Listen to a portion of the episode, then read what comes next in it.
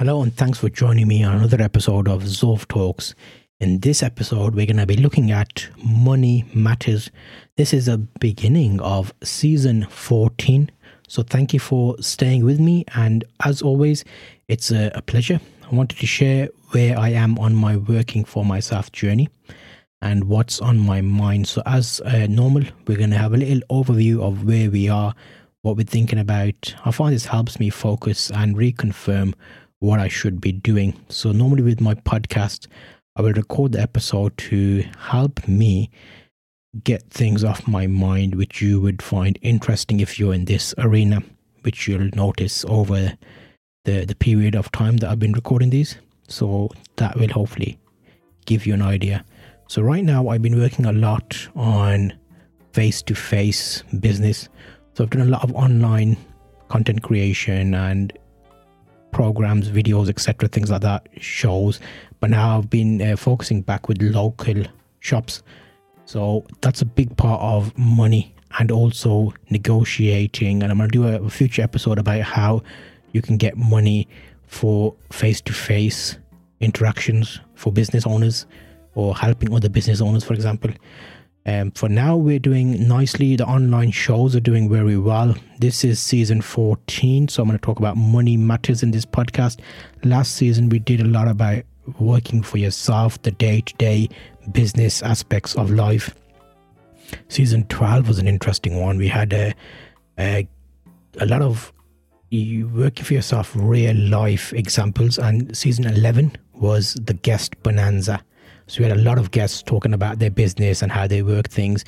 And seasons one to 10 was the photography, how to get digital, all the video elements, cameras, all that type of situation. So Zulf Talks podcast over time has slowly become a like a, a life journey, a diary for me to share what I'm working on, things that are going on at the moment. Um, what we will do is in this episode, you should be able to find some help, some useful information, especially around money and finances. So, I'm going to give this as an intro to this season. We're going to be looking uh, at things like bank accounts. So, if you're new to finances, if you're a teenager, you're coming into banking, what type of bank accounts out there will help you, credit cards, um, the types of finances, mortgages, borrowing, all these things, and how they affect business owners. We're going to always link this back to working for ourselves. Again, I'm going to be giving you this information from my perspective as I'm going through the journey. So it's not really financial advice, but it will be something useful that you can understand the types of roadblocks and things that will come in the way for you and how I overcame mine as well as borrowing money as a limited company. If you're private, you've got a small self employed business, how that would work, record keeping, different ways of making sure that you can keep records for your tax returns at the end of the year. So, when I was self employed, uh, as in an individual, I used Excel spreadsheet. So, further on in this episode, um, or in this season, maybe I'll do a dedicated episode showing you that spreadsheet and let you download it um, so you can use it. So it's like a free resource. As well as, is there any good financial apps that can help us? Spreadsheets and tracking. And this season's going to be a big, I'm hoping about 30 episodes. So right now we're at the start of this episode and I want to just introduce you to the next season coming on and this will be a nice option for you. We've had a, a, couple of months since the last episode for season 13. So season 14 is going to be making it interesting by keeping all the stories that I've got from experience in terms of opening a bank account and especially focusing towards people in the UK. So I think that'll be an important uh, option. Some of these will apply to other countries like New Zealand, Australia, maybe America if you have a similar uh, finance system. Um, so hopefully this will help in terms of breaking that down. So that's an overview. Today's topic, we're going to basically uh, go on to the first episode and talk about the fin- fi- finances, foundations, the basic explanation. So I'm going to explain what I think it is. So, having worked for a number of different areas of finance, worked for myself, worked for companies, it's always been very important to keep an eye on money. What are you spending your money on? Number one. That's very important. This is personally, even if you're a business, this is something to have high on your list. What are you spending your money on? It's simple as looking at things you're buying, finding out how much you're paying for them, what value they bring to you. That's very important. If you get that sorted out, the rest of this is going to be a piece of cake. Because if you're spending money on things that you don't need, you don't want, then there is going to be room to improve the level of money you've got disposable for other things that you maybe want to do. So this will help you because if you have money and you're spending it, for example, I have I pay for Amazon Prime. I don't like to pay for Amazon Prime, but I pay for Amazon Prime. Why do I pay for Amazon Prime? You get a number of benefits. They have increased their price recently. So they've gone up to $8.99 now. They used to be $7.99. You get Amazon Prime is supposed to be next day delivery. Do you get next day delivery? Mm. So that next day delivery has been changed. You get two days now. So Amazon Prime used to be like, you know what, you're getting the item next day, sometimes the same day, but now it's the next day, even though you're paying for Amazon Prime, which has increased in price. And you get additional benefits like Amazon Prime TV, which is like a, a Netflix type of situation. A lot of films are available there. Do I need to have that? Not really. Should I have it? Maybe. But what's the main benefit of it? The main benefit of it is I'm able to get delivery of items quicker than normal. However, there is a big catch on this. I'm contemplating stopping Prime because they've changed to two days, they're charging you more money, and the when on Amazon, if you're not logged in in your Prime account, you would sometimes see an item is at a lower price. They actually build into their pricing the higher amount. So, for example, if I bought this mouse uh, and I was logged in Amazon, it would say to me, "Oh, it's $22.99 free Amazon Prime delivery." If I log in, log out of Amazon and go in as a normal guest, it might be $19.99 and two pound delivery. So it's like all they do is combine the two things together and make it appear like you're getting a deal because you're a Prime member. So in theory, you're paying nine pound for something that is not really relevant. So this ties into money because you'll notice what I'm doing here. I'm questioning a service that I've got, looking at the benefits. Is it any good? Should I have it?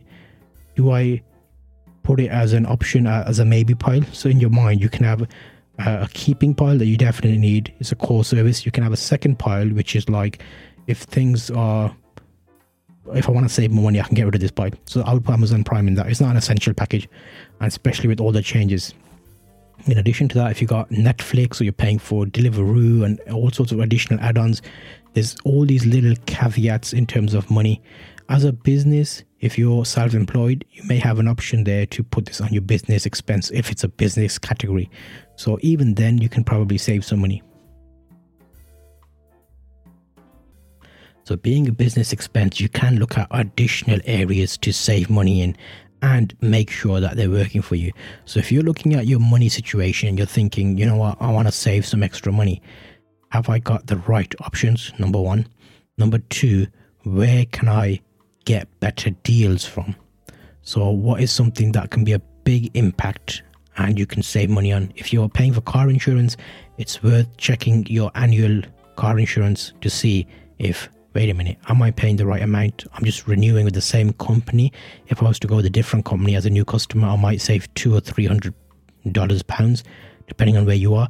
That's like a big saving, which will pay for two or three years worth of prime. So you need to balance up the big items versus the small items and the level of savings you're getting, because that would help you to make sure that you're on top of it in terms of finances.